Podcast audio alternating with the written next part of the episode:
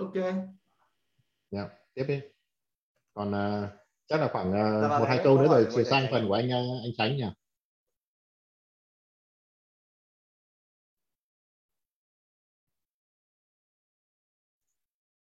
Dạ vâng em hết câu hỏi rồi mời thầy Tránh ạ. Ok. Các bạn có hỏi gì nữa không ạ? Có bạn gì đó anh Hải à giơ tay à. Rồi bấm vào cho mời bạn trả lời dạ rồi em xin phép uh, hỏi à. à có hai câu hỏi đầu tiên là hỏi về cái ngành bất động sản được ạ là xin uh, sắc hơn bật mí một vài cái thông tin là ví dụ như sau dịch thì ngành bất động sản liệu có còn uh, tiềm năng và cái ROI trung bình mà kỳ vọng nó nên rơi vào dạ. khoảng bao nhiêu phần trăm à và các cái khu vực uh, gọi là tiềm năng ạ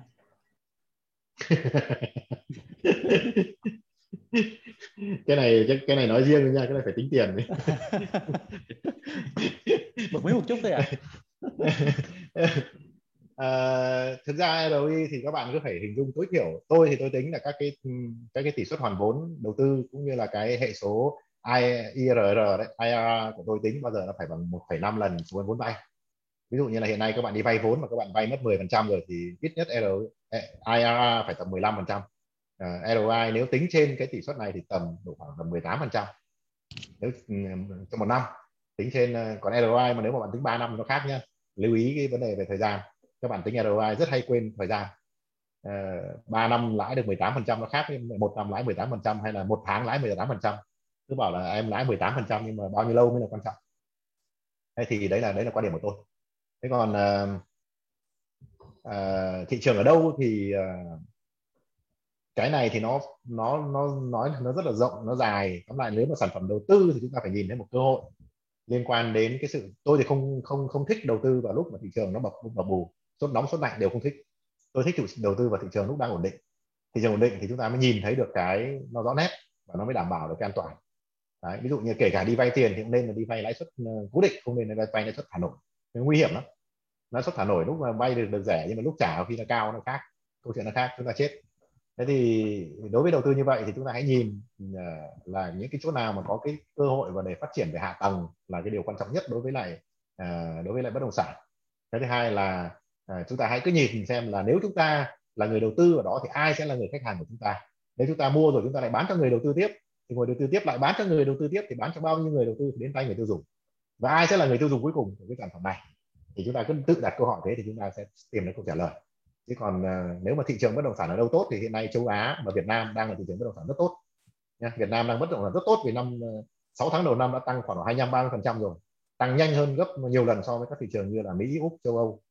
Đấy, thì ờ, thì ờ, thì đầu tư ở đâu tốt thì Việt Nam tốt nhé Việt Nam dạ rồi em cảm ơn em có một câu hỏi nữa là về cái tổng cầu của của thị trường thì nó đang giảm nhưng mà có cái nhận định là những người giàu thì họ vẫn vẫn giàu và thậm chí là giàu hơn.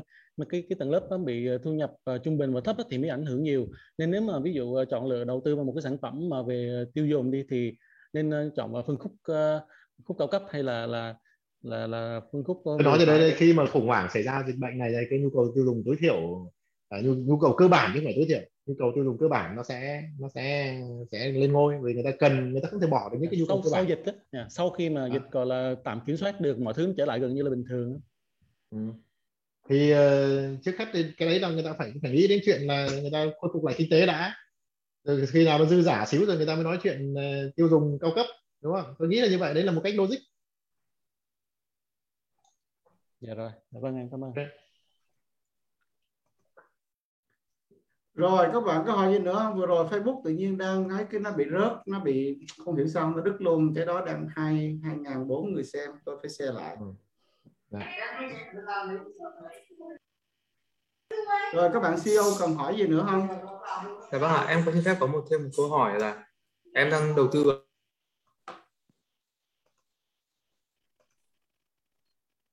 bạn mở mic lên bạn mở mic lên bạn bạn lên dạ vâng ạ. dạ vâng em xin phép có thêm một câu hỏi là em đang đầu tư vào một cái nền tảng của tạo ra khóa học trực tuyến là Hola. Tức là các diễn giả và các thầy giáo thì thay bằng cái việc là phải gửi cái khóa học của mình lên một cái siêu thị trực tuyến thì hoàn toàn có thể tạo ra một cái khóa học trực tuyến của riêng mình có đầy đủ tất cả các tính năng như là uh, Topica tức là đầy đủ hơn và tự tạo ra cho riêng mình tức là xây nhà trên đất của mình.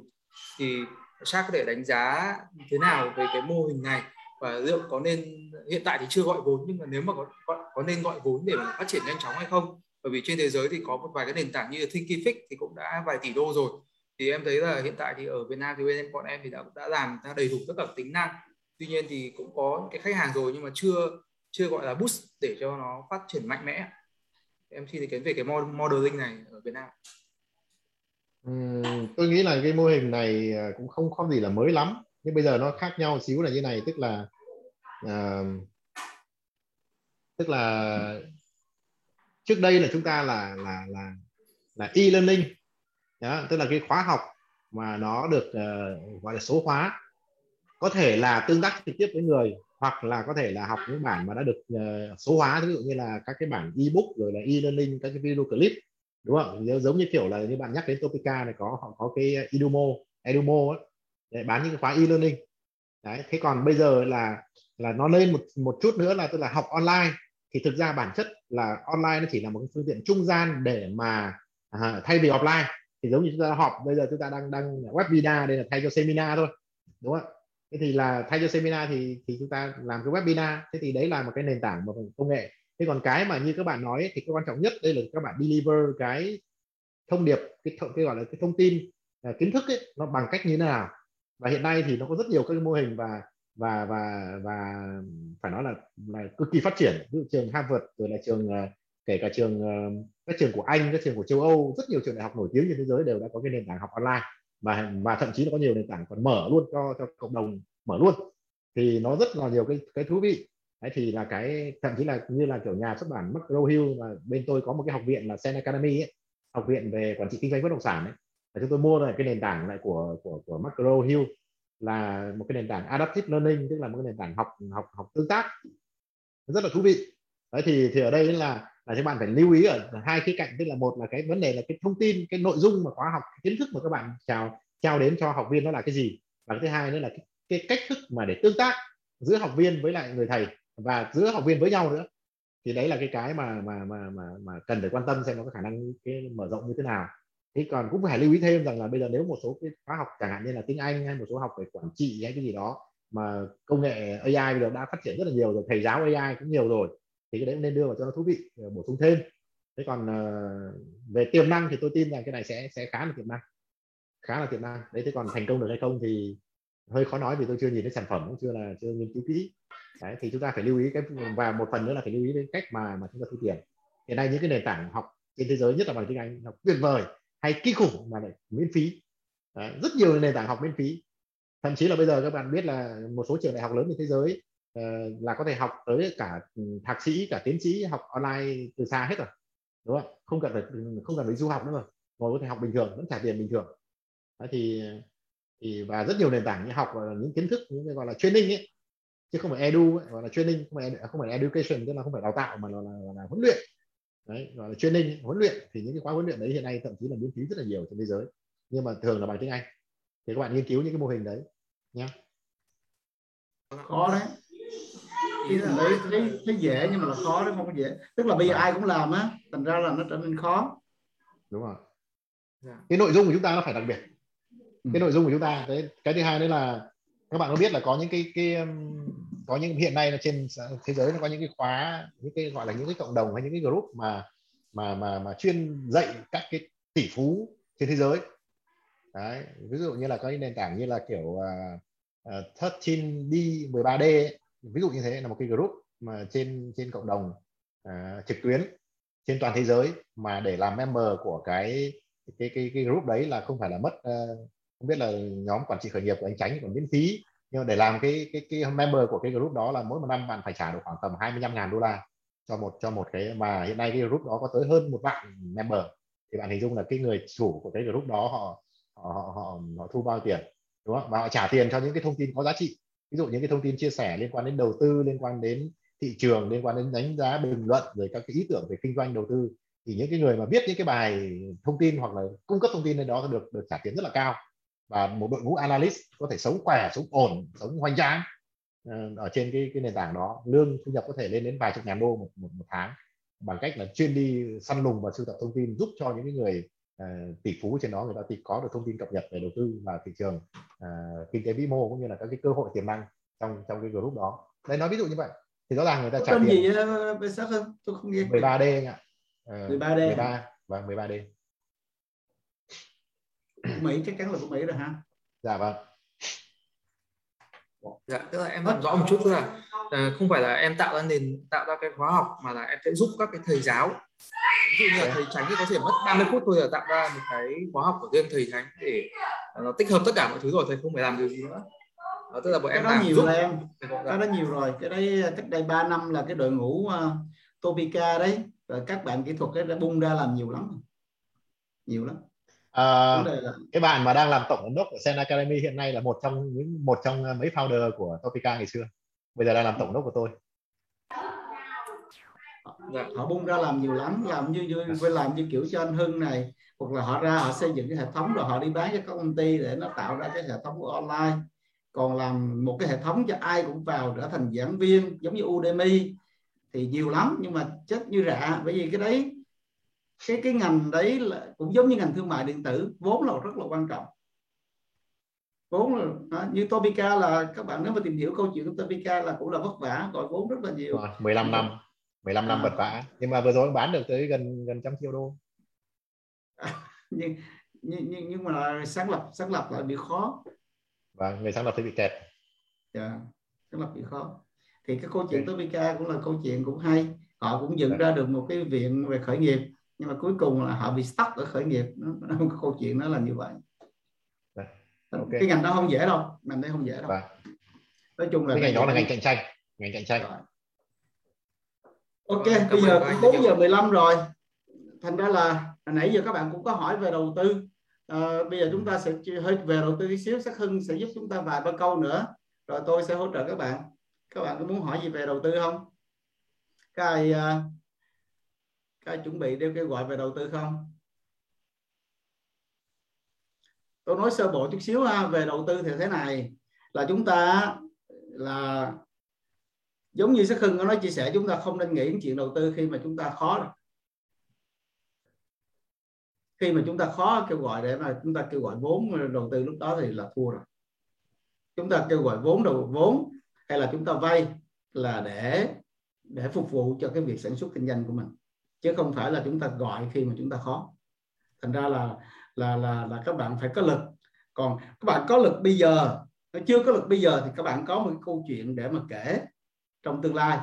À, chứ không phải là là là là các bạn khi mà các bạn uh, gặp khó khăn rồi các bạn đi gọi vốn thì người ta thấy vốn của mình đó là coi như là vốn vô đó là chỉ có mất thôi. Thì tôi có chuẩn bị uh, cái bài để mà chia sẻ về định giá à, doanh nghiệp rồi định giá startup, rồi trình bày. Nhưng mà cuối cùng bây giờ 4 giờ 16 rồi thành ra là chắc là chúng tôi sẽ đợi bữa sau đi. Chúng ta đợi bữa, bữa sau nha các bạn ha. Thì uh, bữa sau tôi sẽ chia sẻ riêng với các bạn. Bây giờ bây giờ mình chia sẻ thì mất cả hai tiếng nữa mới ra được câu chuyện.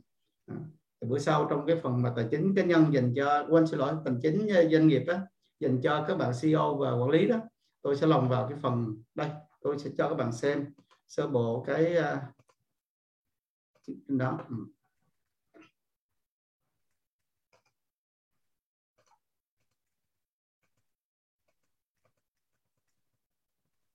cái này tôi đã giảng các bạn rồi hôm nay tôi lấy cái này ừ.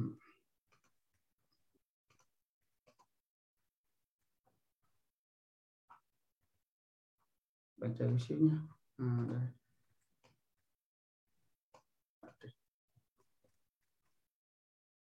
tôi sẽ chia sẻ với các bạn là bốn cái phương pháp mà à, định giá của doanh nghiệp. Ủa, không không trên màn hình chia sẻ hả các bạn? À, đây chia sẻ được màn hình là sao? Bốn cái phương pháp định giá doanh nghiệp. À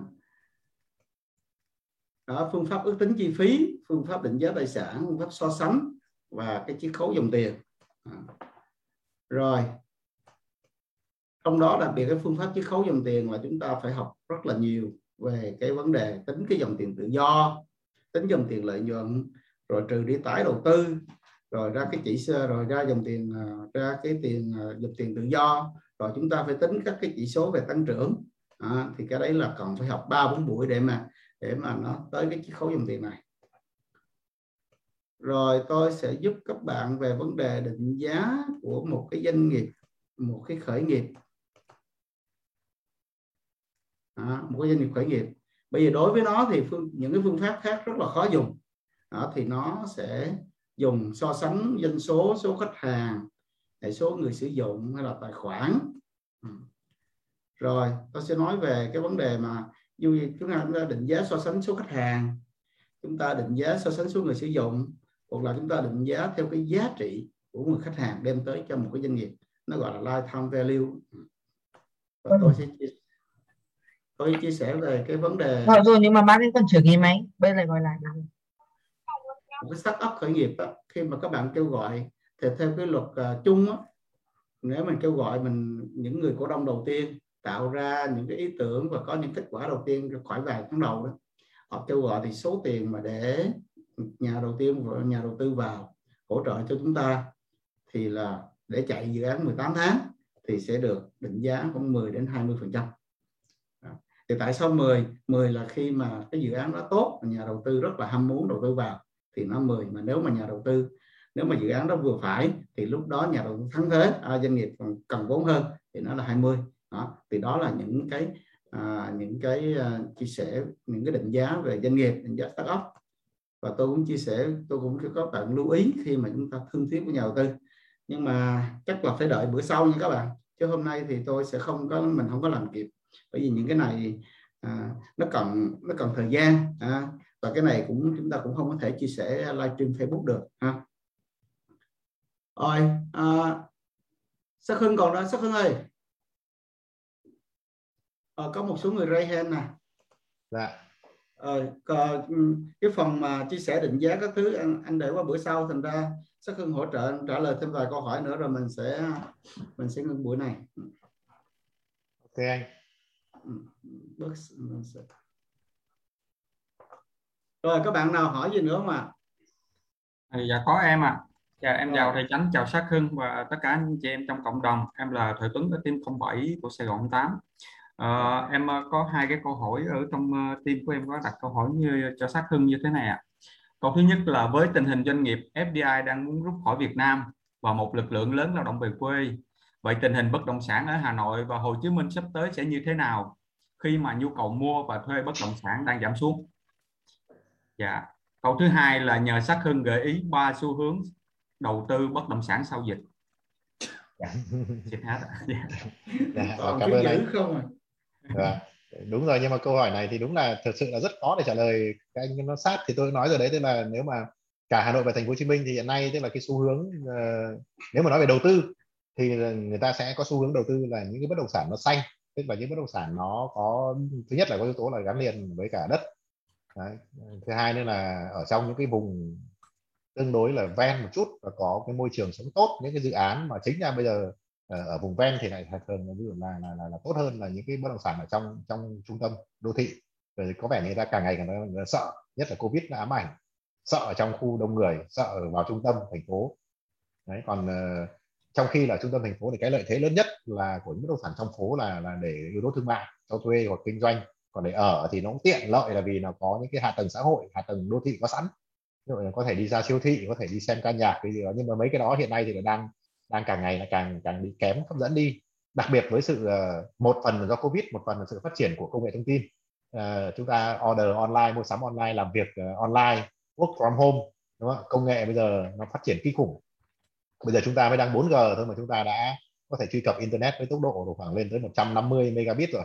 Nếu mà nếu mà chúng ta có được 5G hoặc là internet vệ tinh nữa thì chúng ta có thể lên đến hơn 6.000 megabit các bạn hình dung là nếu mà 5G nó khoảng hơn 6.000 megabit tức là tăng gấp được khoảng tầm 40 lần so với internet bây giờ thì tóm lại là chúng ta xem 3D xem uh, hiện thực ảo hiện thực tăng cường các thứ chạy vào vèo. Uh, tóm lại một một bộ phim mà dài 8 phút hơn hơn một gigabyte thì download mất một mấy giây.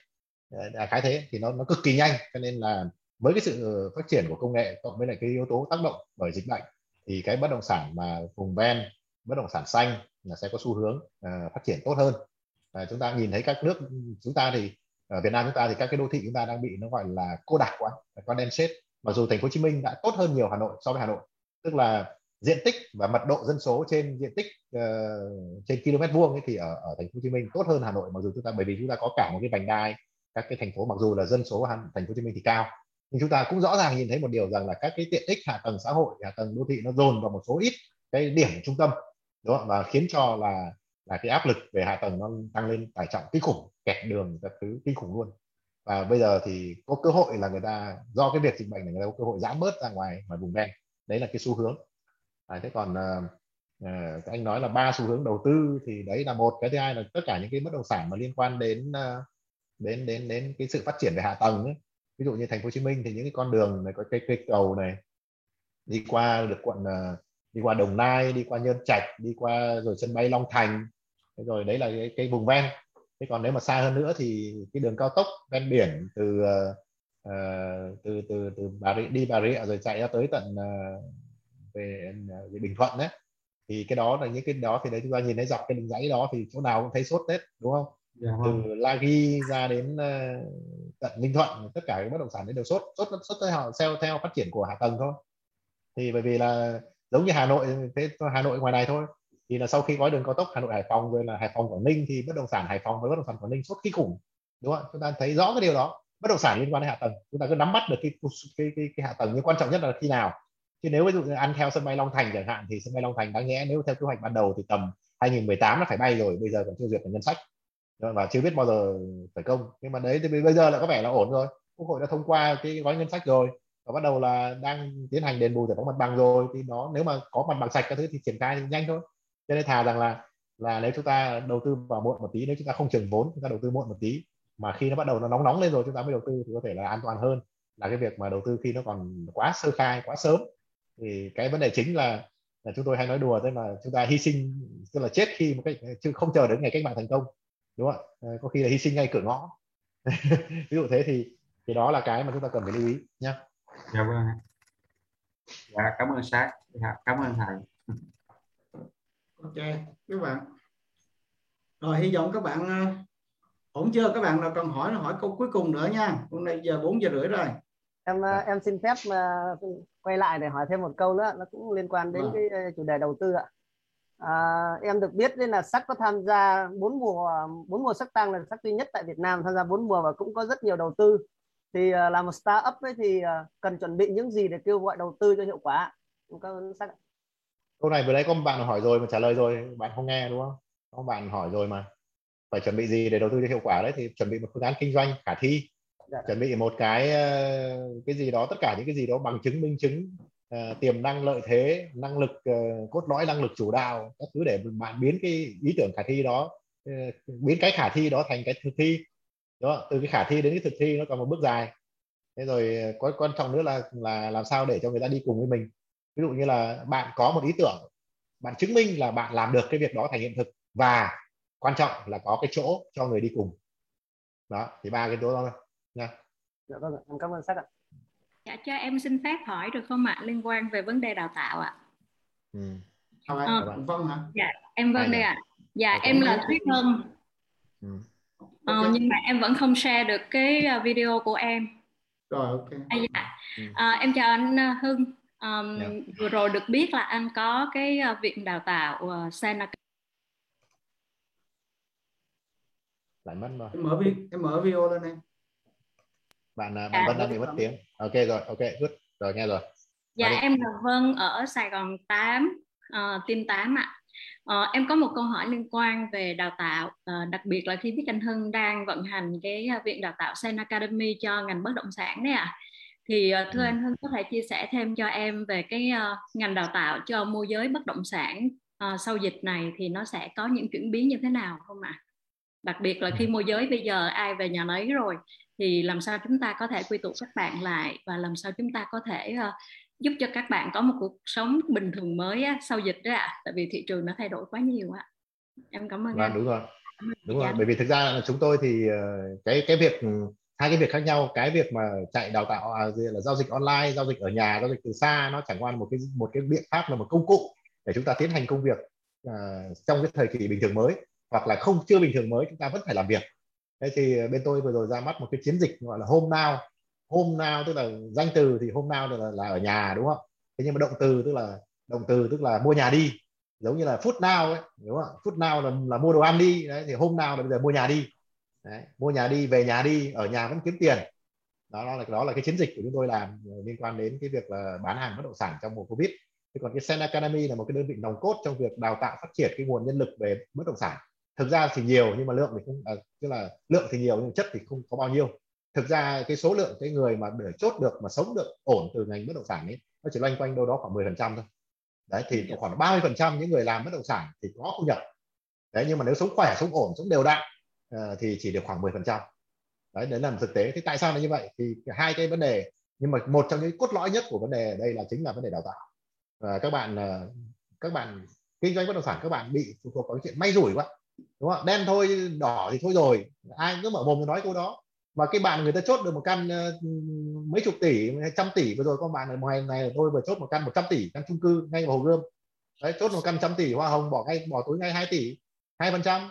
Thế bảo thì mọi người cứ bảo ui giời hên thế con bé là hên thế. Mà không không hề hên thế nào cả nhá. Các bạn đọc cái cuốn là bí mật của may mắn đi.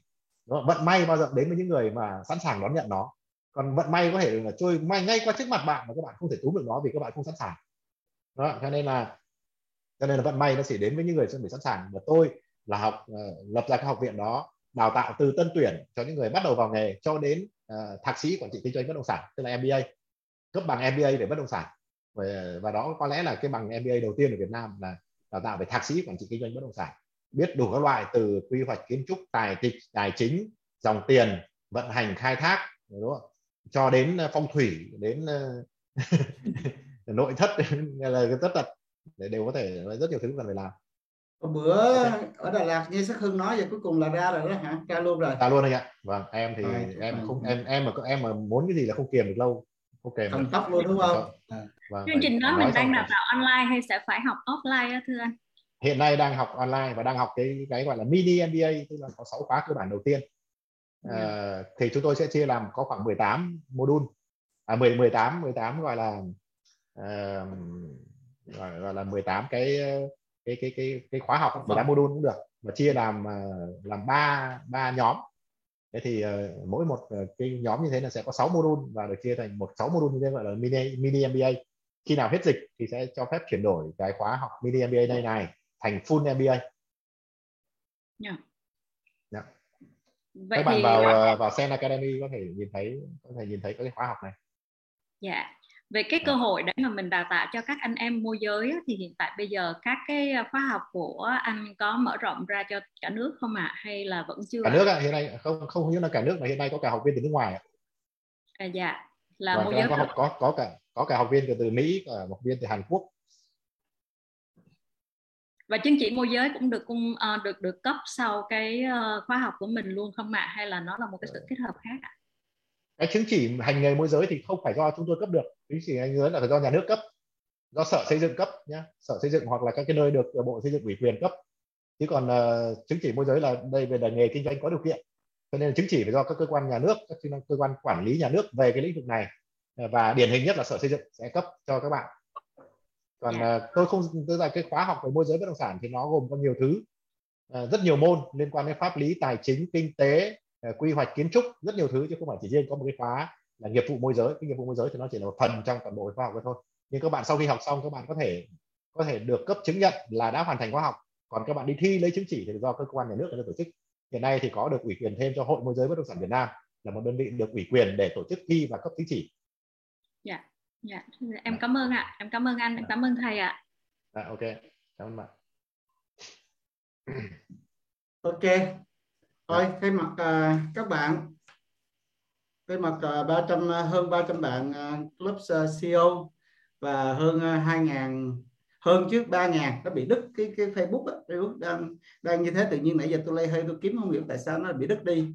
Tôi share lại thì là 800 người like rồi trước đây là 3.000 thì à, cảm ơn Sắc Hưng. Nhưng có một vài câu hỏi trên Facebook rất là thấm thiết thì để để mình à, đọc để Sắc Hưng trả lời giúp nha các bạn Sắc Hưng chờ tí xíu.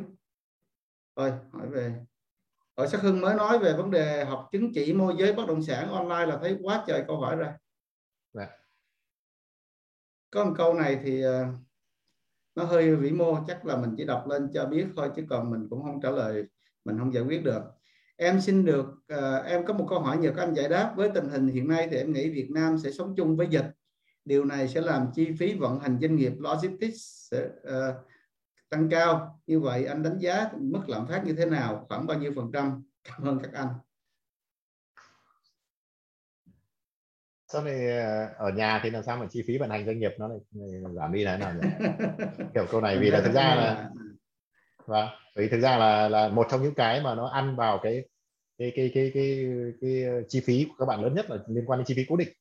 Thế nếu mà uh, trong lúc dịch bệnh hay là trong lúc làm từ nhà này thì cái chi phí cố định nó nhất là phải giảm đi đúng không? Các bạn có thể là xin cắt giảm bớt tiền nhà thì ít nhất là tiền điện tiền nước các cái chi phí vận hành doanh nghiệp nó giảm đi tại sao lại tăng lên tôi không hiểu lắm. Nhưng mà uh, nhưng mà về cơ bản là các bạn phải hiểu rằng là cái chi phí cố định của một doanh nghiệp ấy, nó phải cơ cấu trong cái cơ cấu giá thành và chi phí vốn ấy, nó phải hợp lý. Còn nếu mà chi phí cố định nó lớn quá thì các bạn khi bạn dừng cái này là các bạn bị nguy hiểm ngay. Thế nên tại sao là là tôi có thể nói là trong nhìn những cái cơ cấu ví dụ nhà hàng đi nhà hàng hay quán cà phê đi thì mình mình chỉ cần vào hỏi là doanh thu bao nhiêu và, và tiền thuê nhà bao nhiêu là nhìn ngay là có sống hay chết rồi. Đúng không? Nó có cái, cái nguyên lý của nó mỗi một ngành chi phí cố định ví dụ tiền thuê nhà tiền mặt bằng tiền điện nước tiền nhân công nó là bao nhiêu là hợp lý trong cái ngành đó. Nếu các bạn vượt quá cái ngành đó các bạn đang bị gọi là over uh, trả trả tức là trả nhiều quá so với lại cái cái đáng nhẽ mà các bạn cần phải trả thì các bạn sẽ mất đi lợi thế cạnh tranh. À làm về logistics? À? Logistics là cái gì? Là vận tải à? Hay là kho tàng hay là hậu cần hay là bến bãi hay là cái gì? Logistics không hiểu. Bán bán nếu vận nếu thôi. Vâng. Thì ok nếu mà logistics nếu mà các bạn làm kho vận làm làm kho và vận thì đúng là là có trong thời buổi này thì có thể là hơi gặp khó khăn rồi. Vì là chi phí cố định nó rất là lớn khấu hao tài sản cố định rất lớn. Đúng không? đầu tư vào nhà xưởng đầu tư vào kho tàng bến bãi tiền thuê cũng lớn. Xe cộ mà vay trả lãi ngân hàng vay trong vòng 3 năm khấu hao phải xong mà bây giờ mất 2 năm rồi mà chưa làm được cái gì, vẫn khấu hao ở mầm thì chết rồi, đúng không? Căng. Thế là căng. Thế nếu mà logistics thì đúng là, có thể bà nói là là thực ra không phải chi phí tăng lên mà không có doanh số, trong khi là cái chi phí cho tài sản cố định của các bạn mà khấu hao tài sản cố định cực kỳ lớn đối với ngành logistics. Thế cho nên đấy là vấn đề, cho nên là tôi vẫn nói lại quay lại, tức là vấn đề về về tài, về chi phí cố định của các bạn là là, tức là giống như bạn vay tiền ngân hàng để mua xe vận tải, hay là các bạn đang uh, vay tiền để xây nhà kho hay là đang lưu kho hay là các dịch vụ đấy mà không có doanh số thì rất là nguy hiểm. Vì là nó sẽ ngay lập tức ăn vào vốn căng. Đúng không? Đấy là đấy là vấn đề. Rồi anh. Ok. Thôi à, còn nhiều câu hỏi nữa chắc hẹn kỳ sau. Kỳ sau uh, tôi sắc hưng sẽ uh, mình sẽ chuẩn bị về mặt kỹ thuật nó sẽ tốt hơn tí xíu. À, lúc đó chúng ta sẽ nói nhiều thứ đặc biệt về đầu tư bất động sản ha. Sắc hơn à. Mình sẽ chia sẻ về đầu tư về tài chính. À. rồi tôi cảm ơn tôi thay mặt uh, các bạn cảm ơn uh, sắc hưng. Các bạn uh, đánh tôi số 9 là các bạn cảm ơn sắc hưng giùm tôi nha. Chết vào. Rồi.